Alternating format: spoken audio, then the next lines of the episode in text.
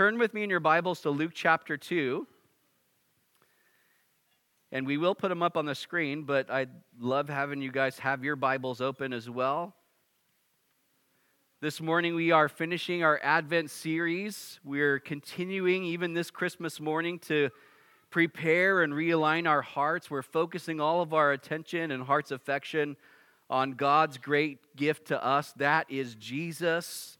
We're celebrating his advent, his arrival into this world a little over 2,000 years ago. And over the past few weeks, we've looked at some important prophetic announcements. We did that first by looking at an older couple named Zacharias and Elizabeth, and then to a younger couple who were betrothed to be married. That was Mary and Joseph, played really well by Naya and Kylan last week. Kids did an amazing job, by the way. Thank you so much. Yeah, we could clap for them again. So fun.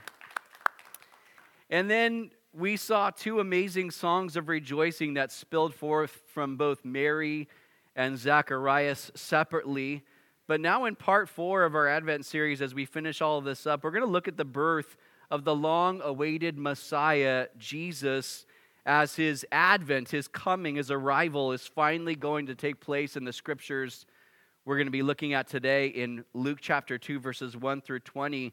And, you know, we've seen some divine interruptions take place in people's lives in our studies the past few weeks. But this morning, we're going to see our God divinely interrupt the physical realm itself, time. Interrupt all of humanity by coming in the form of a little baby, an interruption that would bring about salvation for any and all who would put their faith in Jesus Christ. And I said at the beginning in our first Advent study that, you know, we don't like to be interrupted. It's not the fun thing when your plans, your appointment, your schedule, you know, even maybe for some of the kids this morning, you're like, I haven't even been able to open my Christmas gifts yet. Even being here might feel like a bit of an interruption for some of the kids. And some of the kids right now might want to say amen, as an example to their parents. Uh, a couple weeks ago, a few weeks ago, I got a little blue postcard in the mail, a jury summons. And it was for December 21st. And I'm like, really? What, are, we're doing that right now? Like, my thing was interrupted. I was wrestling, like, do I call? Do I try to postpone? If I postpone, I'm for sure going to have to go in. So I just, I went down there on, uh, I think, uh, whatever the 21st was, uh, Wednesday morning. And, um, and I get down there in uh, Pittsburgh, and I'm like, okay, we're doing this. And I go in there, and there's like no one in the jury summons room. And as soon as I start walking into the assembly room, the lady's like, yeah, you're going home. Like all the courts cleared this morning. And I'm like, Praise you, Jesus. Thank you. But I think about this morning how I didn't, it bothered me. And actually, in going down, I thought this might be a great sermon illustration of interruption because I really did feel like my whole week was being interrupted with this jury summons thing. Mary and Joseph, as we're about to see, they get a summons a decree happens by Caesar Augustus that they had to travel more than 60 miles in the final weeks of Mary's pregnancy. We talked about how Mary, you know, went upwards of 100 miles to visit Elizabeth early on and how that could have been difficult. Maybe the morning sickness, even at that point, Mary could have been feeling. But what about traveling in your ninth month of pregnancy? By donkey, possibly. Not a comfortable ride. 60 plus miles. How that summons would feel like the worst interruption in your life. Like it couldn't have come at a worse time. But how God's hand was on that interruption, He was in it because He was going to bring something amazing. He was going to fulfill prophecy through the interruption through the decree that was about to take place. And so that enters, enters us in contextually into our passage of scripture this morning. Again, I'm going to have the kids that can read read aloud with me. Luke chapter 2, starting in verse 1. We'll read it together, kids. It says, And it came to pass in those days that a decree went out from Caesar Augustus that all the world should be registered. This census first took place while Quirinius, try to say that word three times fast, was governing Syria. So all went to be registered, everyone to his own city. Joseph also went up from Galilee out of the city of Nazareth into Judea to the city of David, which is called Bethlehem, because he was of the house and lineage of David, to be registered with Mary, his betrothed wife, who was with child. So it was that while they were there, the days were completed for her to be delivered. And she brought forth her firstborn son and wrapped him in swaddling cloths and laid him in a manger because there was no room for them in the inn. Good job, kids. You all just turned into Linus from the Charlie Brown movie. Was it Linus? Linus, right? No one, just like me with my jury summons, and I, it's our civic duty. I'm totally good with it. Like that, that part's not the problem. It was just the timing. No one here was exempt from this decree, this command from Caesar Augustus. Not even Joseph, whose betrothed wife was about to give birth to her firstborn son. Now, normally, when a census would take place, it was just the adult males who would have to travel. But clearly, there was no way that Joseph was going to leave Mary behind in Nazareth with the time drawing so near for her baby's delivery. This was, again, uh, uh, more than 60. It was actually about an 80 mile journey for Joseph and Mary to make in the final days of Mary's pregnancy. And we can imagine that they could have dreaded having to take this journey. They could have been frustrated in their own sort of just humanness with Caesar making this decree. They could have been sorrowful at the fact that Israel was not a free nation but was under the occupation of Rome. But as I said, all of this was actually being orchestrated by the hand of God, it was His will. In those dark days where people were sitting in darkness and the shadow of death, as we saw in Zacharias' prophetic song last week, light was about to dawn as the light of the world, Jesus, was about to come into the world. And again, this, this had to happen prophetically. All this prophetically was necessary. The Messiah had been foretold that he would come forth from Bethlehem. Any of you know where Jesus was would have been born if they didn't travel? Any person? Nazareth, right?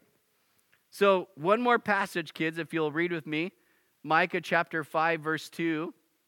Say it loudly. But you, Bethlehem, Ephrathah, though you are little among the thousands of Judah, yet out of you shall come forth to me the one to be ruler in Israel, whose goings forth are from old, from everlasting. See, according to the word of the Lord, and again, good job, kids. The word of the Lord through the prophet Micah, 700 years prior to the birth of Jesus, the one who would be ruler in Israel, whose goings forth are from of old, from everlasting, meaning eternal. This would be an eternal being here that we're talking about, was going to come forth from Bethlehem. See, if Jesus had been born in Nazareth, we couldn't say that God keeps his word. And Jesus would not have fulfilled what Scripture had already spoken regarding the Messiah. But God sovereignly, sovereignly orchestrated all of this in order that every word that he spoke would be fulfilled. None of it would be out of place. Jesus fulfilling all the things that were spoken of him in his first advent, his first coming. But back to our text in Luke chapter 2, we see that because of the census, all the people that were traveling at that time, and because of the people traveling at that time, the city was packed. All the lodging places were all filled. The fact that we're told there was no room for them in the inn tells us that they were trying to find a place to stay, but that every place that they tried turned them away. I, I, I'm never been pregnant before. But, you know, anytime I've ever heard of someone having to like deliver their child in a car or something like that's terrifying. I can't, what if you had gotten to the hospital and they're like, sorry, we just don't have any place for you? How, I mean, you would feel horrible. It would be a horrible feeling. Mary needs a place. She's about to give birth. You can imagine maybe at this point in time, she's already having contractions. Things are starting to progress. And they're like, sorry, we don't have a spot for you guys. Everything's all filled up. No one's willing to give up their room. The King of Kings and Lord of Lords, the Messiah, the Savior of mankind, God in human flesh, has left the worship of angels in heaven to come here among us. And we're like, sorry, we don't have a spot for Jesus. The world at that point could not have cared less. They wouldn't open their doors to give him a proper place to be delivered.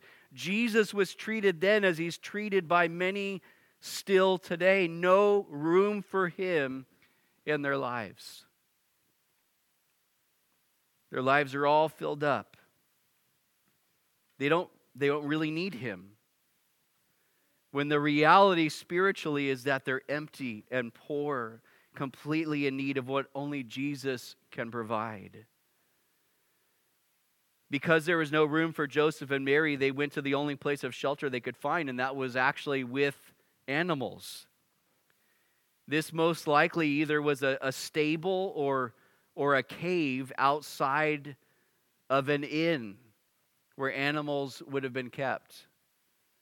And this is where Mary would bring forth her firstborn son in a stable, potentially a, a, a, damp and dark cave, the only spot for him to be laid after he was wrapped in swaddling cloths, which please understand when we read that, we get this idea that Jesus is in this nice, like, receiving blanket. He's all bundled up, he's all nice. Swaddling meant strips of cloth, putting strips of cloth on him. This is what we have. We have strips of cloth. He doesn't even get a nice blanket. And then when they placed him, we hear the word manger. We think again of what we see in the, you know, nativity scenes, this nice wooden thing that's been built, and there's hay, and it's all really nice. And it was a feeding trough for animals. This is not at all the way that we would expect the King of all creation to make his entrance into this world after thousands of years of expectation. We would think it'd be completely different. I want to ask you, kids, how would you feel if Christmas gifts came every five years? Like, hey, in five years, you'll get some Christmas gifts. How would you feel? Bad. Thank you. I'm just like, yes, of course. Like, that's horrible. It's hard enough to wait once a year, right? Like, December feels like an eternity when you're six or seven, eight, ten years old.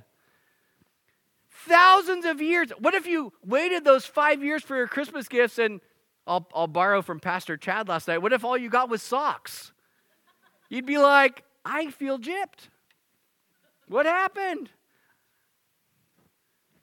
How about thousands of years of human expectation for the Messiah to come, and it's not in the royal palace?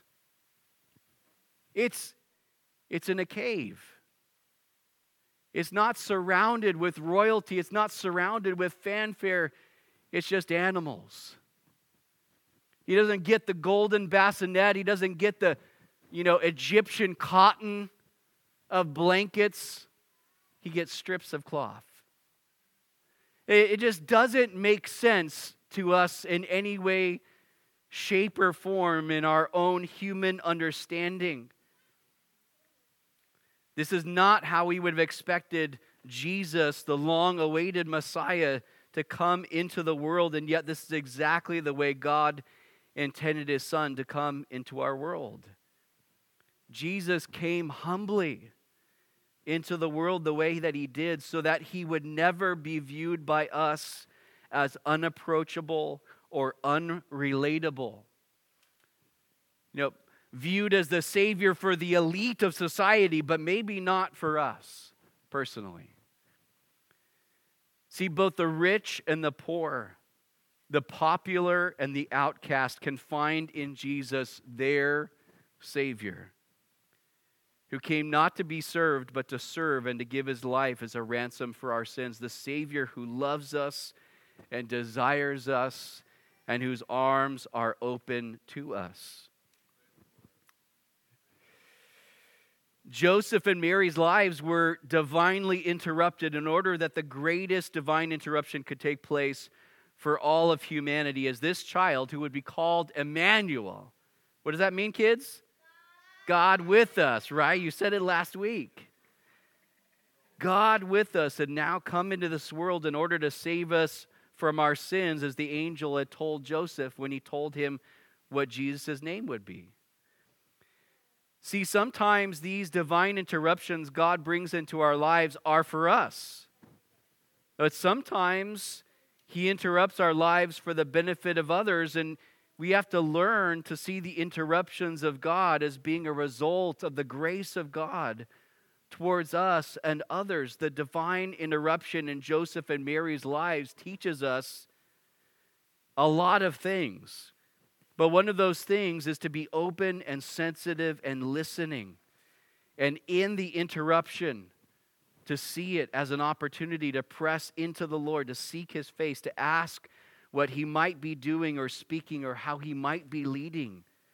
And then to be obedient and faith filled in whatever it is that God's doing. But while Jesus was not born in a royal palace, didn't have trumpets blown, and royal messengers heralding his birth. Something far more glorious took place to announce his birth, as we'll see in the following verses of Luke chapter 2. And kids, this is a long one, but let's do it. I think we can handle this, okay? Starting in verse 8. You starting me off? Let's do it. Here we go. Now, there were in the same country shepherds living out in the fields, keeping watch over their flock by night. And behold, an angel of the Lord stood before them, and the glory of the Lord shone around them, and they were greatly afraid. Then the angel said to them, Do not be afraid, for behold, I bring you good tidings of great joy, which will be to all people. For there is born to you this day in the city of David a Savior who is Christ the Lord. And this will be the sign to you. You will find a babe wrapped in swaddling cloths lying in a manger. And suddenly there was with the angel a multitude of the heavenly hosts praising God and saying, Glory to God in the highest, and on earth peace, goodwill toward men. So it was when the angels had gone away from them into heaven, that the shepherds said to one another, Let us now go to Bethlehem and see this thing that has come to pass, which the Lord has made known to us. And they came with haste and found Mary and Joseph and the babe lying in a manger. Now, when they had seen him, they made widely known the saying which was told them concerning this child. And all those who heard it marveled at those things which were told them by the shepherds. But Mary kept all these things and pondered them in her heart. Then the shepherds returned, glorifying and praising God for all the things that they had heard and seen as it was told them. You kids did a great job. So good. That's a lot of verses to read. See, this divine interruption we find in these verses is special. Unlike righteous and blameless Zacharias and Elizabeth, which I think as we read it, we're like, of course the angel showed up to Zacharias. He's a priest, he's serving in the temple. Him and his wife are devout, they're blameless, they've been serving God all these years. I mean, of course the angel's going to show up to them. Oh, we think about Mary and Joseph, and we're like, well, you know, Mary was humble she knew God. She was a worshiper of her God. We look at Joseph and we're like, he's a humble and honorable man.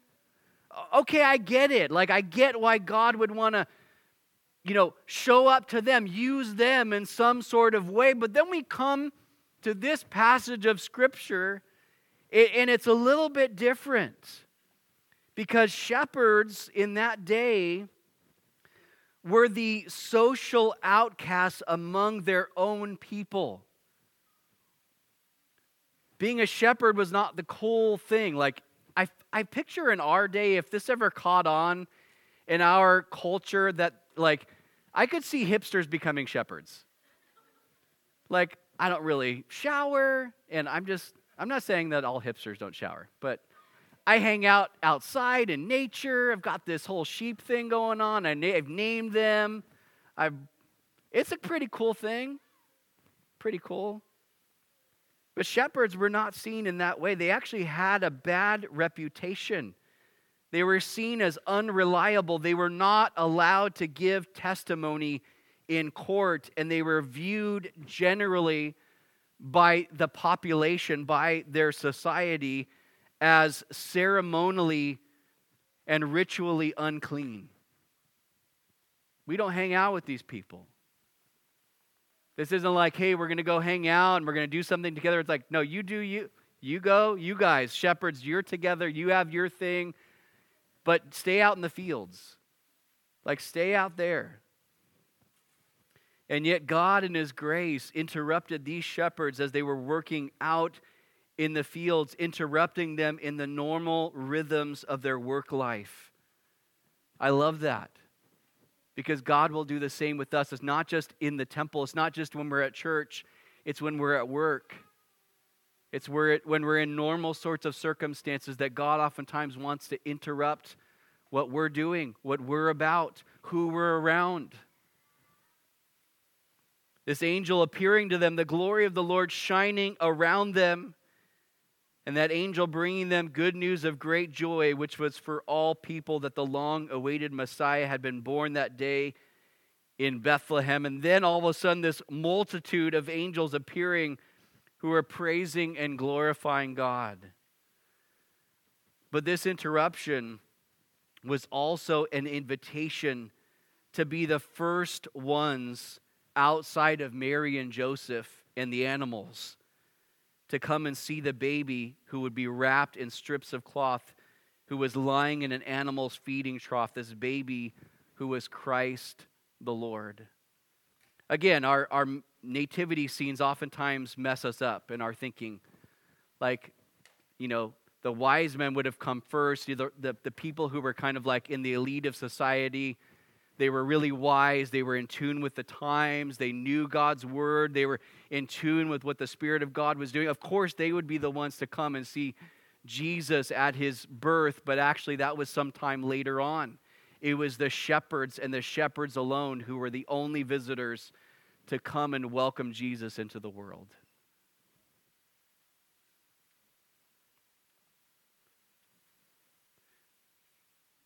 This interruption led to an invitation, but it also brought them to a place of worship, motivated them to be witnesses, broadcasting what they had seen and heard, and returning, glorifying and praising God for all that they had seen and heard. And in this, we see God's heart for those who are the rejects or outsiders in society the unloved, the unwanted, the unseen, the ones who others have given up on, the ones who maybe even feel too far gone for God to still love them, to want to bring them to Himself. All of this made clear because of the greatest divine interruption, Jesus being born into this world. See, the birth of Jesus Christ declares to us that we are not forgotten or forsaken by God. We're not a mistake, we're not unwanted, but that He sees us, He knows us, He's near to us, He loves us, and that He wants us to know and love Him. God's divine interruptions are also His divine invitations. They're invitations for those seeking Him and even those who are not, for those who are old and those who are young, for, for men and for women, for the religious, the seeker, the skeptic, and the atheist, the popular and the outcast, the rich and the poor. Invitations to stop and consider who this God is, all that He's done, all He's still doing today. We need God to bring His divine interruptions into our lives so we get our eyes off of ourselves and off of our circumstances and off of, of others and off of the world around us with all of its craziness and brokenness so that we'll see Him, see His goodness, His love, His grace, His power, His desire for each of us, that we would be drawn to Jesus Christ in surrender and also in love and worship of Him.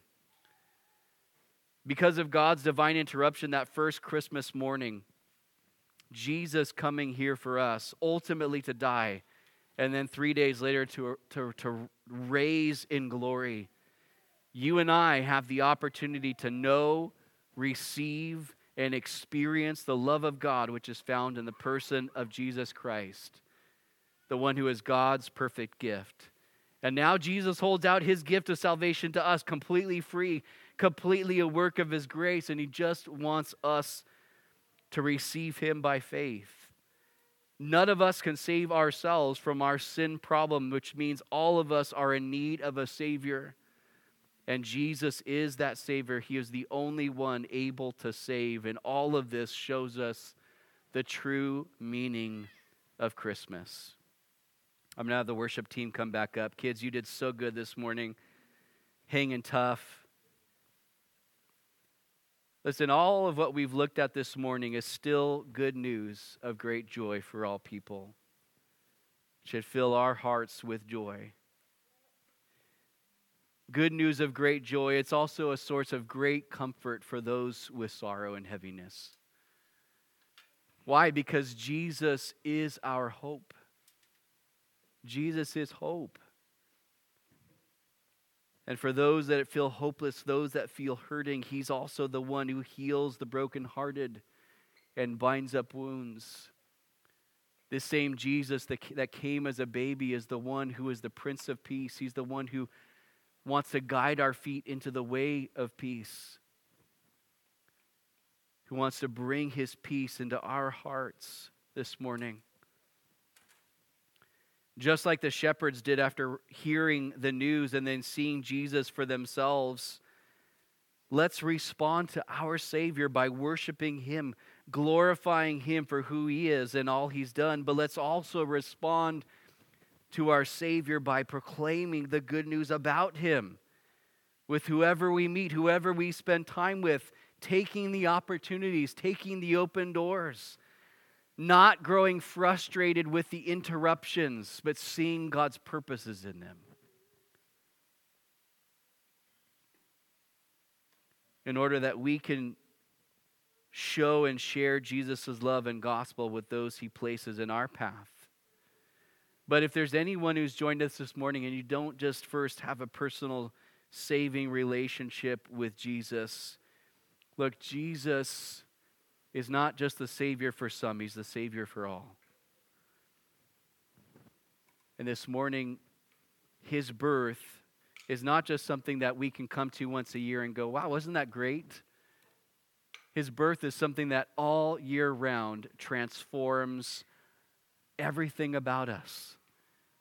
Because if He hadn't come, you and I would never have new life we never have eternal life. We would never know what forgiveness of sins f- feels like. We would know that confidence and have the hope of eternity.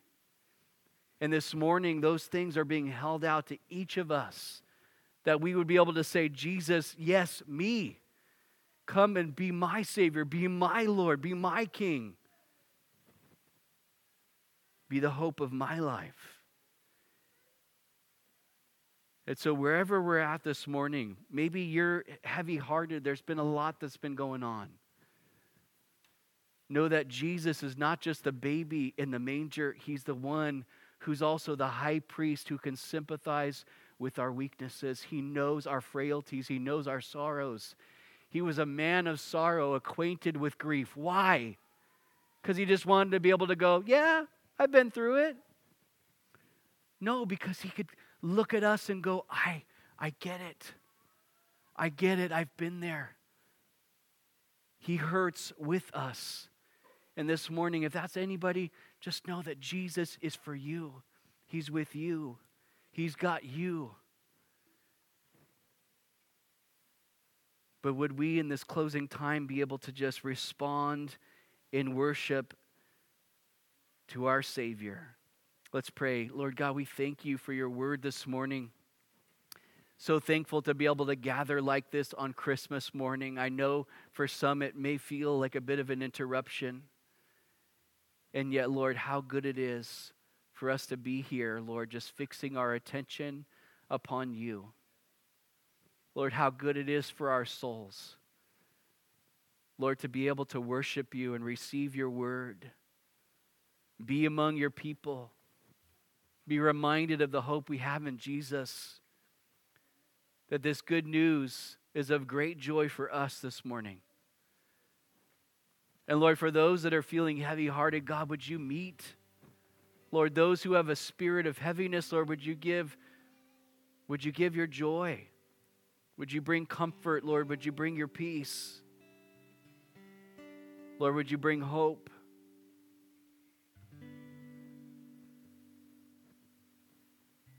God, would you meet each one where they're at? Lord, if there's anybody here that hasn't ever put their faith in you, Lord, never received your salvation, Lord, even now would they see Jesus, you are their Savior. You want to be their Savior to save them from the sin problem that exists in each and every one of us, Lord, we cannot overcome. And so, Jesus, you did by the cross of Calvary. You gave yourself for us, our perfect and spotless Lamb. And if that's anybody here this morning and you need the salvation of Jesus, you need your sins forgiven, would you raise your hand where you're at so I can pray for you? If that's you this morning, I would love to lead you in just a prayer of, of faith, a prayer of humility a prayer of surrender to say, Jesus, be my Savior? Is that anybody here this morning?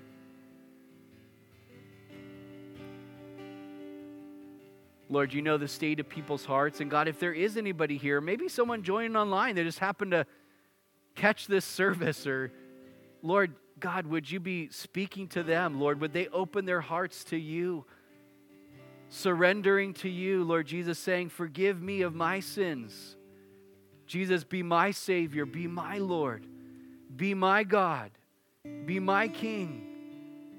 Jesus, save me, forgive me, cleanse me of all my unrighteousness. Make me a new creation in Christ Jesus. Give me the promise and hope of eternal life. Would you seal me with your spirit, Lord God? I believe in you. I put my faith in you, Jesus. I believe you died on the cross for my sins. I believe that you rose again from the grave. Save me. Jesus, I put my trust in you today. I just encourage you if you've done that, if you've prayed that prayer of faith, the Bible says you will be saved. Lord, as people who have been redeemed by the blood of the Lamb who came as a little baby. Lord, we want to respond to you in songs of praise with great joy. Lord, with hearts that are just humbled before you, surrendered fully to you. And Lord, would you send us forth from this place as people, just as the shepherds, proclaiming, Lord, to whoever will listen, the good news, the gospel message about Jesus. Lord, we thank you. We love you. We pray these things, Father, in Jesus' name. Amen. Merry Christmas, guys.